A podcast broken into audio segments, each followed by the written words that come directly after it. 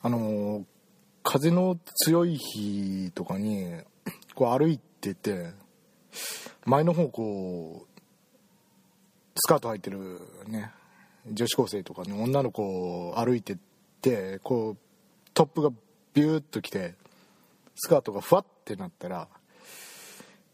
まあ、男性ならほとんどの人は「スカートめくれろスカートめくれろ」って「神様お願いですスカートめくってください」ってこう必死に願うと思うんですけれどあ願わない。いや、ね、願う願うって友達が言ってました。でその友達がある日風の強い日に歩いてたらこう見事に前の方にスカートの女の子が歩いててでふわっと突風が吹いてきてスカートがふわってなったそうなんですよ。友達が友達がね。でその時友達がもう必死に「スカートめくれろスカートめくれろ。神様お願いですスカートめくってください」ってこうねお願いするところをあのー、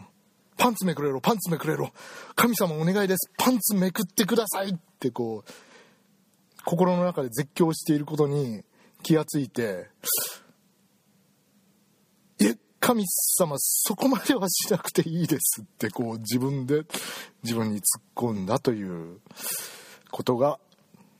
あったそうです。友達が。友達が。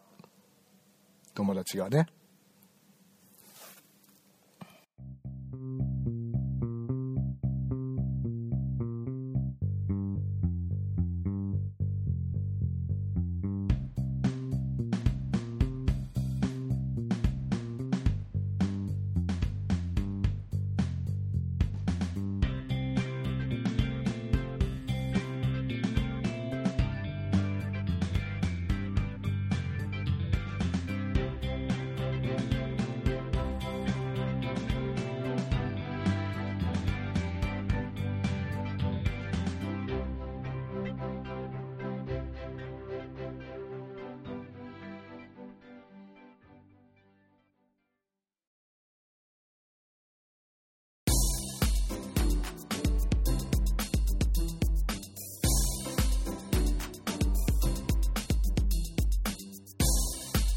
はいどうも改めましてこんにちはズゴックでございます。見えそうで見えないから価値がある。そうは思いませんか？ですよね。ですよね。はい、えー、今回はですね、えー、と新たな試みとしてコーナー分けをきっちりすることにしました。というわけでオープニングもそこそこにこのコーナーに参ります。それではどうぞ。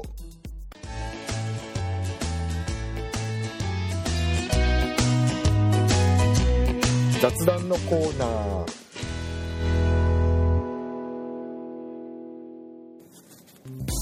いえーと、今回の、えー、雑談のコーナーはですね酸っぱい武道力を鍛えて時間とお金を節約しようというお話です、まあ、酸っぱい武道力てあの初めて聞かれると思うんですけれども、えー、私が今作った言葉ですね、えー、何でもかんでもすぐ言葉を作るんですけれども、えー、え、まあ、酸っぱいブドウっていうお話は皆さんご存知かと思います。あのイソップ童話であの狐がですねブドウの木の上に実ったたた、えー、たわわな、えー、ブドウの実を見つけるわけですけれども、えーと、このブドウがちょっと高いところにあってキツネが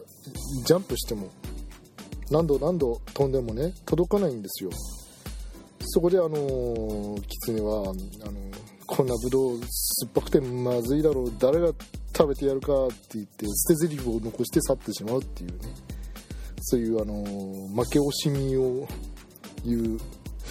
お話なんですけれども、えー、まあ、転じてこう、まあ、手に入れたくてたまんないのに、えー、なんかねその時の、えー、努力しても届かない対象にに対して、えー、価値がないっていう、言い方をして、えー、諦めて、えー、自分の精神を落ち着かせるという、ね、フロイトの心理学では、え、防衛規制合理化の例とするって今ウィキペディアを読んでますね。私ねはいウィキペディアに書いてありますけれども。はい。で英語圏では酸っぱいブドウというともうそのまま負け惜しみの意味になるらしいです、はい、で以上が酸っぱいブドウという童話の概要なんですけれどもここからここからがオリジナルですよ、はい、すごくオリジナルですよ、はい。えー、酸っぱいブドウ力を鍛えて時間とお金を節約しようというお話です。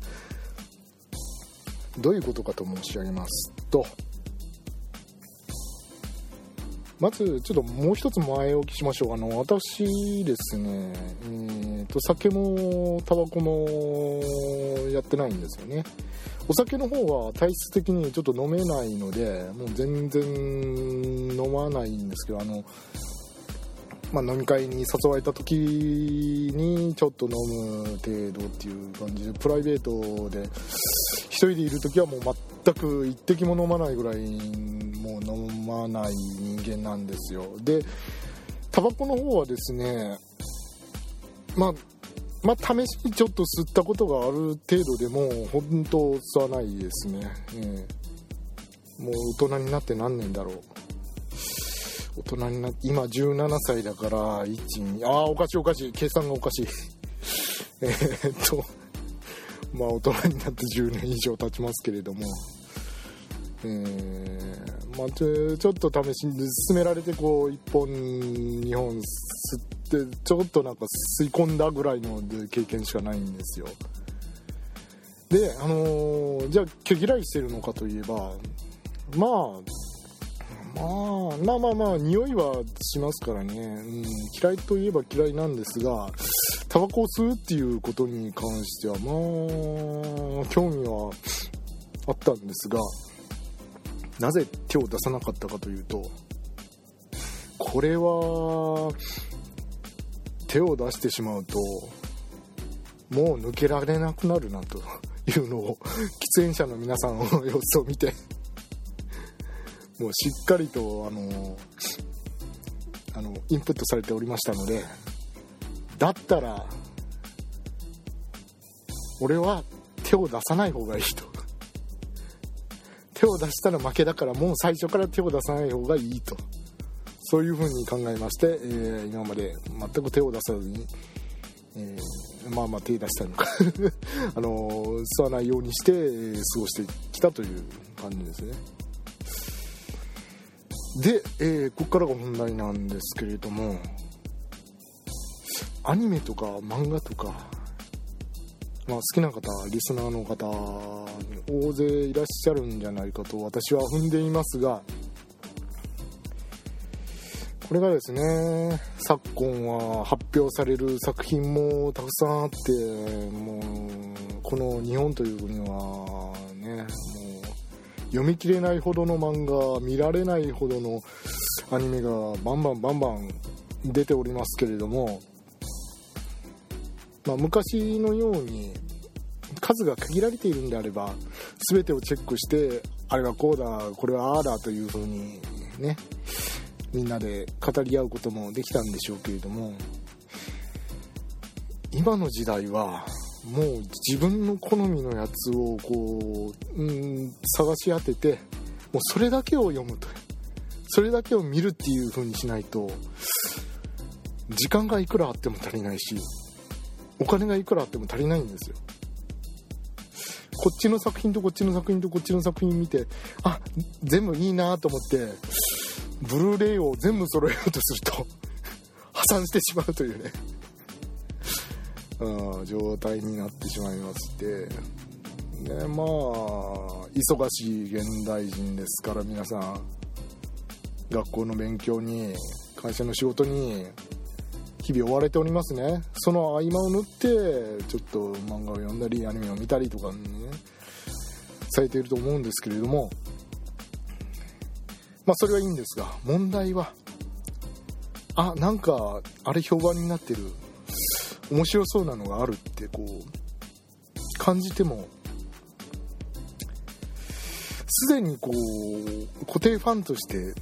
見続けている漫画とか見続けているアニメとかね。あまた3期が始まった4期が始まったみたいな。またお布施を貢がなくてはみたいな。状態に、えー、なるなってる方も多いと思うんですが、えー、そこで新たに開拓してしまうとね。もうもう首が回らなくなってしまうわけですよ。漫画アニメ破産ですよ。ああ。もうねこれはもうそのうち消費者金融に手を出してで何は金融のような 闇金からこうね、えー、追われることになってもうね最後には自己破産を申告しないといけないっていうねそういうことにもなりかねませんから なるか それはもう病気だろうと。それは病気ですね、ええ、そこまでの人はちょっと ダメですけれども。まあまあまあまあまああのお金がね足りなくなったりもう時間が足りなくなったりということは多いと思いますので私の場合は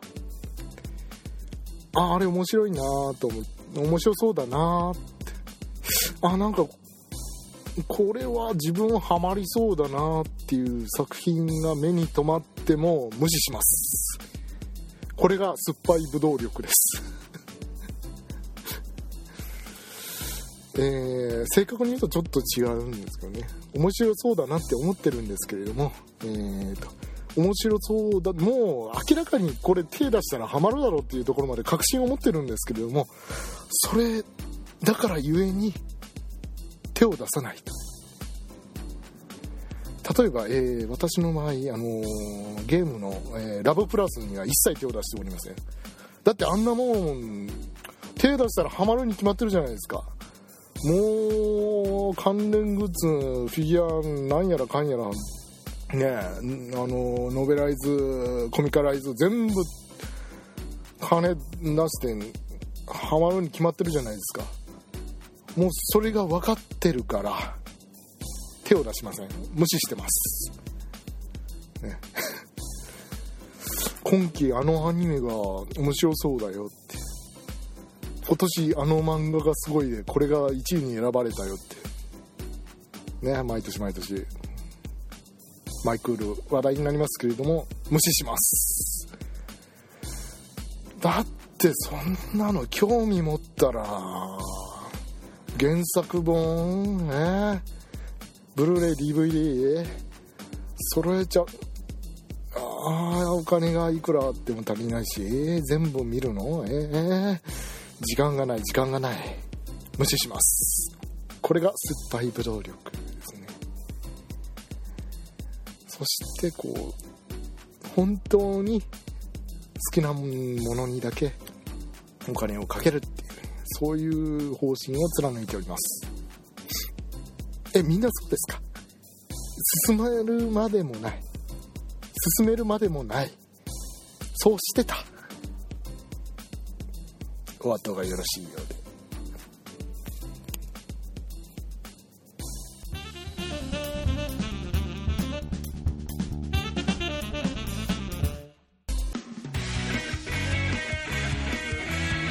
プリキュアのコーナー。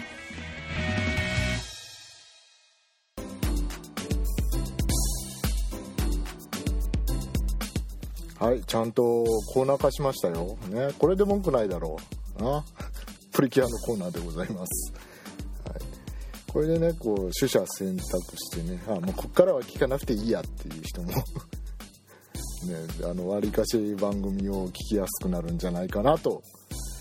思います。いや聞け。じゃあ、えー、早速いきます、えー、プリキュアのコーナーですね。今回は私が、あの、初代の、えー、2人はプリキュア、2004年放送ですね。2人はプリキュアをえー、20話ぐらいまでかな。今見たので、えー、それについての感想とか気になったところ印象に残った部分などをちょっと紹介しておこうかなと思います。えー、やっと見たんですよ初代の。人はプリキュア、これはやっぱりスタートとなった作品ですからね。全ての。今や10周年を迎えておりますがその第1作目でございますからこれはもう間違いなく押さえておきたいなと前々から思っていたので、えー、やっと見ることができたなと嬉しく思っております。で、えー、皆さんね、えー、話を聞くところによると、えー、大きなお友達の先輩方のねお話を聞くところによると初代は格が違う初代は別格だと、ね、皆さん口を揃えておっしゃるんで、ね、そんなに違うものかって。所詮は中学2年生の女子2人だろって。そんな違うもんかよって。見してみろよって。どう違うか俺が俺の前で見せてみろよって。思いながら、えー、舐めてますね。舐めてますね。えー、と思いながら、えーまあ、とりあえず今 DVD の5巻かな、ね、レンタルしまして見たんですけれどもまあね違うね確かに。なんだろう。やっぱり最初手探り手探りでやってたからちょっと針が振り切れちゃって今はかえってもあの針を振り戻してマイルドな作品になってるのかなプリキュアシリーズはっていう。感想ですよね。もうドラゴンボールですよあの戦い方。完全に。まあ東映のスタッフが経験が経験豊富な空中戦とかね,、えーね肉弾戦の経験豊富な東映のスタッフがお送りする戦闘シーンでございますからね、えー、そりゃすごいですよ。えー、補足を申し上げますとあのこのプリキュアシリーズの、ねえー、最初の2人はプリキュアの企画を立ち上げた、えー、東映アニメーションのプロデューサーの、えー、和尚隆さんという方は、えー、それまでですね女児向けのアニメーションというものを全く手がけたことがなかったわけですね。それで、えー、まあ、会社の方から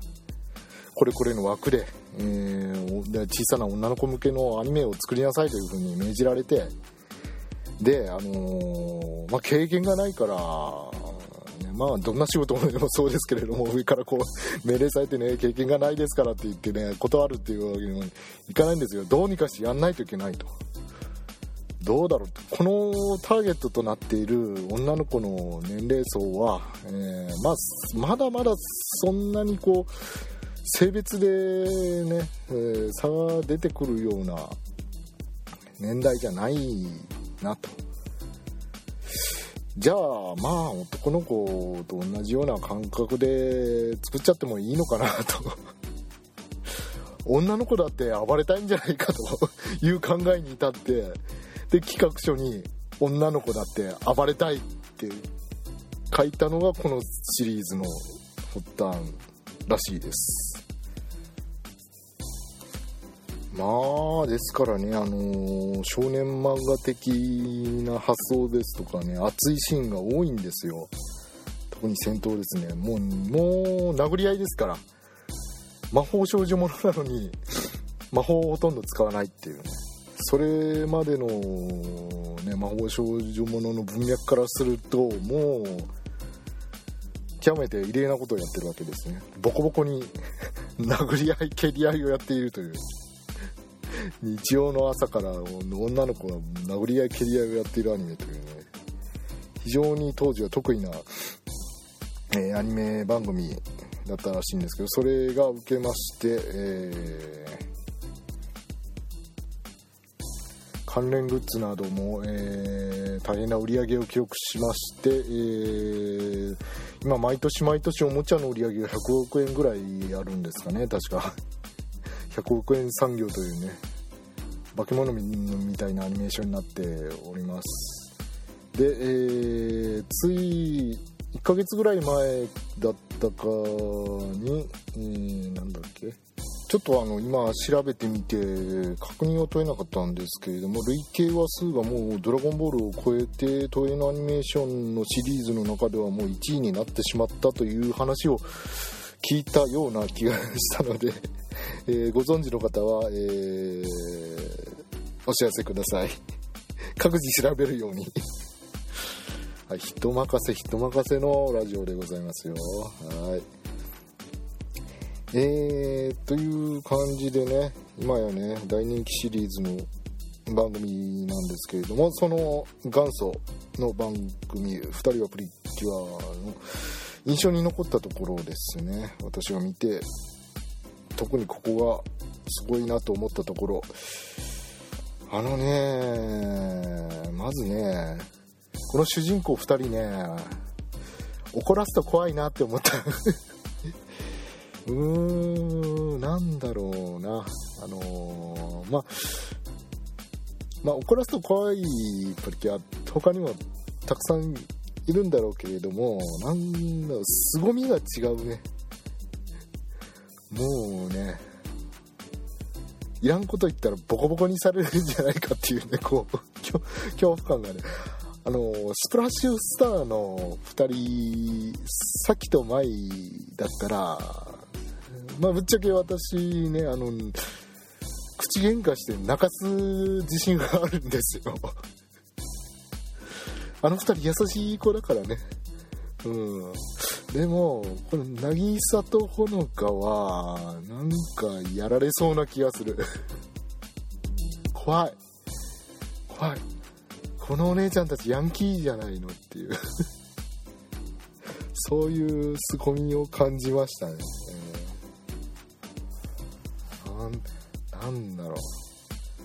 う。ね、渚、渚を怒らすとなんかね、あったまきたって言って、こう、ラクロスのラケットでこう、殴られそうな感じがするし、ほのかはほのかで、なんかこう、そこに座りなさいとか言われて、こう 1時間ぐらい延々説教されそうな気はするし、えー、怖いですよ、この2人。でね、えー、戦闘シーンがやっぱり特徴的ですね、えー、あのー、ザコモンスターの名前が、ね、ザケンナーって言うんですけれども、えー、ザケンナーなんですよね。あれどうやって考えてるんだろうな。ザケンナー。とかうざいなとかね。それでいいのかっていう名前 毎回毎回。出てきますけれども、えー、そのねザケンナが出てくる時の戦闘の音楽はまたおどろおどろしくて。なんだろうな。打楽器がすごく立ってるんですけれども。なんだなんかドラクエのラスボスが 出てきたんじゃないかっていうぐらいの感じの BGM で、はい、全体的にね戦闘シーンの音楽とか変身バンクの音楽はなんかっこいいのが多いですよねプリキュアシリーズは。であと私はここはいいなと思ったのはあのアクションがちょっと物理的に気持ちのいい表現が多いっていう風に感じました。あのオープニングの有名なこうくるくるくるって回って、うん、なんだろう。柱に着地してグッてこう前を向いくシーンがあるんですけれどもあれも、まあ、言い換えればそれあの真横真横じゃねえ。縦垂直に立ってる柱に横からぶつかってこう立てる立つって言ったらおかしいか。なんだろう。着地できるぐらい横からの勢いがあるっていう。表現なんですよね。であともう一つこれは最初のシリーズじゃなくてマックスハートで出てくる必殺技なんですけれどもえエキストリームルミナリオっていうのがねあるんですがあれを出す時の、えー、2人の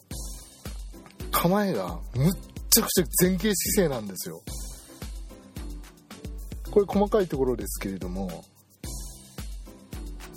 最初のシリーズで一番最初に出す必殺技のえっ、ー、となんだっけ。プリキュアマーブルスクリューか。は、えー、直立でバーンってあのビーム状のものを出すんですけれどもそれでちょっとなんかこう勢いで後ろにするような感じでズザザってこう下がるような表現はあるんですけれどもエキストリームルミナリオは前の方にむちゃくちゃこう踏み込んで前傾姿勢でバーって、なんか大砲を打ち出すような感じで 出す必殺技で。つまりそれくらい前傾姿勢を取らないと後ろにひっくり返っちゃいますよみたいなそういう反動でね。後ろにひっくり返っちゃいますよっていうねそういう物理的な表現なんですよ。そういうところがちょっとね他のシリーズや弱いのであこれはなんか見ててすげえ必殺技出してるなっていうのを感じましたね、うん、あと先ほどあの怒らすと怖いなっていうことを言いましたけれども第11話だったかな？なんかね、えー、渚とほのかが水族館に行く会がありましてそこで渚の弟の亮太君が、えー、戦闘で戦闘に巻き込まれてしまうっていう回があるんですよ。そこでのあのキュアブラック渚ですね。キュアブラックの切れ方が すごかったっていうすごいものすごい印象に残ってまして。でここでまたちょっと補足を入れておきますと彼女らの、えー、最終目的っていうのはあの7つあるプリズムストーンっていう宝石を集めて、えー、メップルミップルっていう妖精の、えー、住んでいた光の園を、えー、ジャークキングの手から取り戻して復活させるっていうのはね、あのー、最終目的なんですよ。まあその後のシリーズも、まあ、同じようなことをこう踏襲してますけれども まあだ大体それでお分かりいただけたと思うんですけれどもそのあのプリズムストーンっていうのはいかに大事かっていうのは分かっていただけますよね。それがないと光の園は復活できないし、えー、渚やほのかの住んでいる世界もいずれジャーク・キングっていう敵の一味に乗っ取られてしまう可能性があるということを示唆されているわけですから、えー、これは超重要アイテムなわけですよ。プリズムストーンっていうのは。はいここまでお分かりいただけましたね。で、えー、その水族館会で弟の亮太君が戦闘のあの攻撃敵の攻撃にね巻き込まれてしまったんですが、えー、その時の敵の名前が、えー、激ドラーゴさんか。激ドラーゴなんですけれども。そいつが、えー、巻き込んでしまったんですけれどもその時のキュアブラックのキュアブラックの切れ方が、えー、すごかったんです。相手の激ドラゴさんが必要にプリズムストーンをよこせプリズムストーンをよこせってこうねもうそれそれまでも何回か戦ってるんですよ。でずっとずっとね必要にそう言って迫ってくるもんだからで最終的に弟を身内にねこうなんか手をかけられたみたいな感じになったんでもうとうとうブラック切れちゃいまして。そんなに欲しけりゃ持ってけいいでしょって 言いやがりまして。おかしいですよね それはね。だってあの最終目的なんですよプリズムストーンっていうのは。今申し上げました通り。ね。孫悟空はあの敵から「お前のドラゴンボール全部よこせ」みたいに言われたりあのルフィが敵から「ワンピースをいただくのはこの俺様だみたいなことを言われたとしてもそんなに欲しければ持ってけよみたいなことは絶対言わないと思うんですよ。それと同じことを言っちゃってるんですよキュアブラックが。とんでもないことですよこれは。であの妖精のメップル君。慌ててそれはそれはダメメポみたいなことをね焦って言ってましたけれどもあのそう言うや否や激ドラゴにキュアブラックが飛びかかっていってもうボッコボコにするんですよ。まあ、そう、あのー、持ってきゃいいでしょうと言いながらも持ってきゃいいでしょうって言ったらこうそういうセリフ入ったら普通こうなんか自分の持っているプリズムストーンを相手にこう投げつけるとかそんなアクションありそうじゃないですか。そういうことはせずにいきなり飛びかかっていってもう蹴り倒すんですよ。ガスガスガスガス。これあれどういう演出かっていうとあのー、もうプリズムストーンとか光の園とかもうどうでもいいと。ぶっちゃけどうでもいいと。私の弟に何かあったらお前らただじゃおかねえぞと。そんなに欲しければ持ってきゃいいでしょう。今の私から奪えるもんなら奪ってみなってそういうニュアンスなんですよ。ね。怖え姉ちゃん怖えと思いながらそこ見てましたけれどもね。であと一つね印象に残ったのは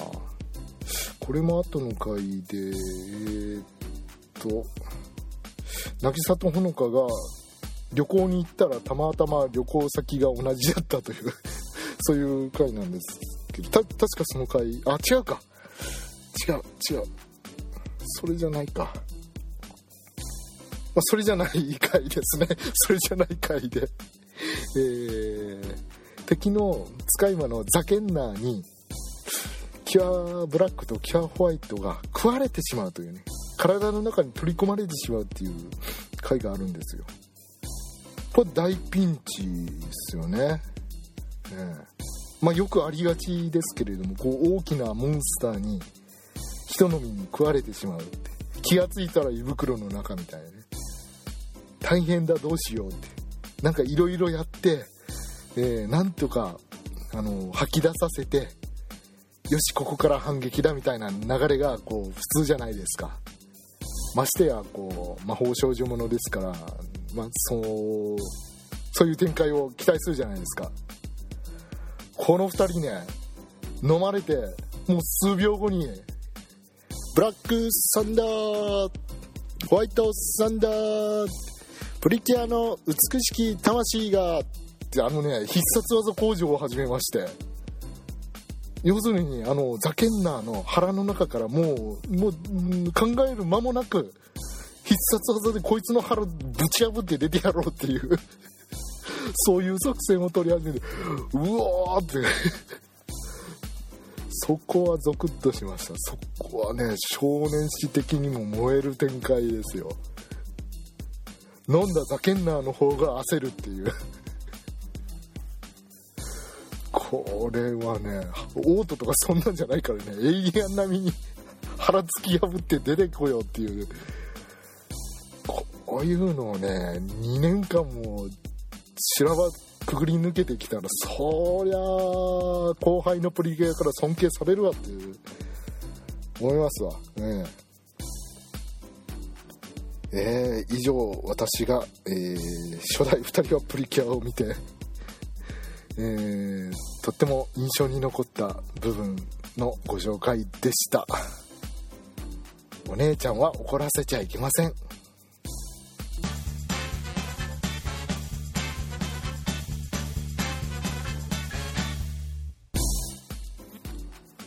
はい。今回もいかがでだいかがでだったでしょうか？いかがだったでしょうか？カミカミですね。まあ、このようにして、え